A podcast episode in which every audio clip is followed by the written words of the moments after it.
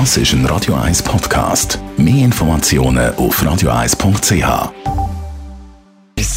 Sprechstunde auf Radio 1, präsentiert von der Dr. Andres Apotheke Stadtlaufen. Pflanzliches Wissen aus der eigenen Produktion bei Sportverletzungen, Blasenentzündung und Energiemangel. Wir reden über die Herzschrittmacher von der neuesten Generation. Da hat sich ja einiges da. Wie Smartphones haben die neuen Herzschrittmacher auch die Möglichkeit, Daten zu übermitteln.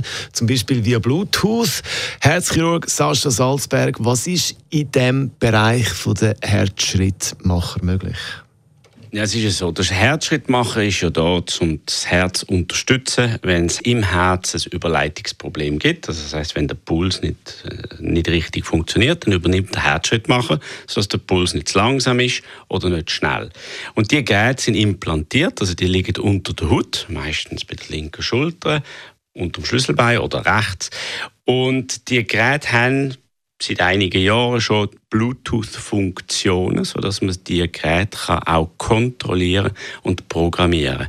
Somit kann man das Gerät abfragen und die Funktionen von dem Gerät, also den Wert den Elektroden und vor allem die Spannung der Batterie kontrollieren, aber auch der Ereignisspeicher. Man kann genau sehen, was ist bei dem Patienten wenn passiert, wie verhält sich das Gerät, wie verhält sich der Patient. Aber das ist eine gesicherte Bluetooth-Übertragung. Es ist nicht so, dass das große kann von ihrem Enkel programmiert werden mit dem iPhone. Also das, das geht schon nicht. Also das ist wirklich ganz sicher und äh, drei bis viermal abgesichert. Also die Daten kommen dann nicht einfach auf ein iPhone, sondern die gehen dann zum Beispiel zu euch, oder wie muss man sich ja, das also vorstellen? Ja, die werden über einen Sender, einen spezifischen Sender, wo sich dann über das Mobilfunknetzwerk einloggt, äh, auf einen Server übertragen. Es gibt Systeme, wo ein Patient können auf ihr eigenes Smartphone oder auf ein dezidiertes Smartphone, wo sie vom Hersteller bekommen, Informationen überliefern. Das gibt es schon,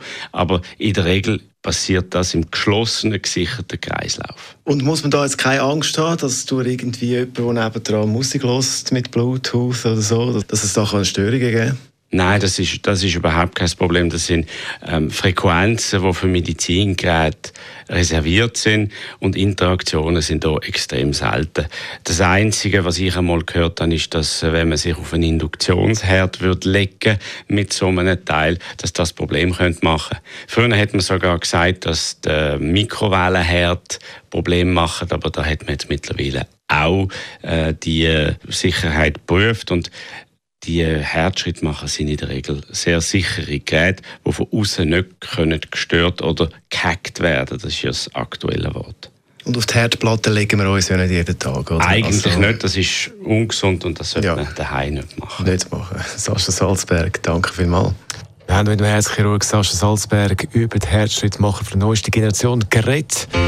Zum Nachlesen als Podcast auf radio1.ch oder via unsere das ist ein Radio 1 Podcast. Mehr Informationen auf radio1.ch.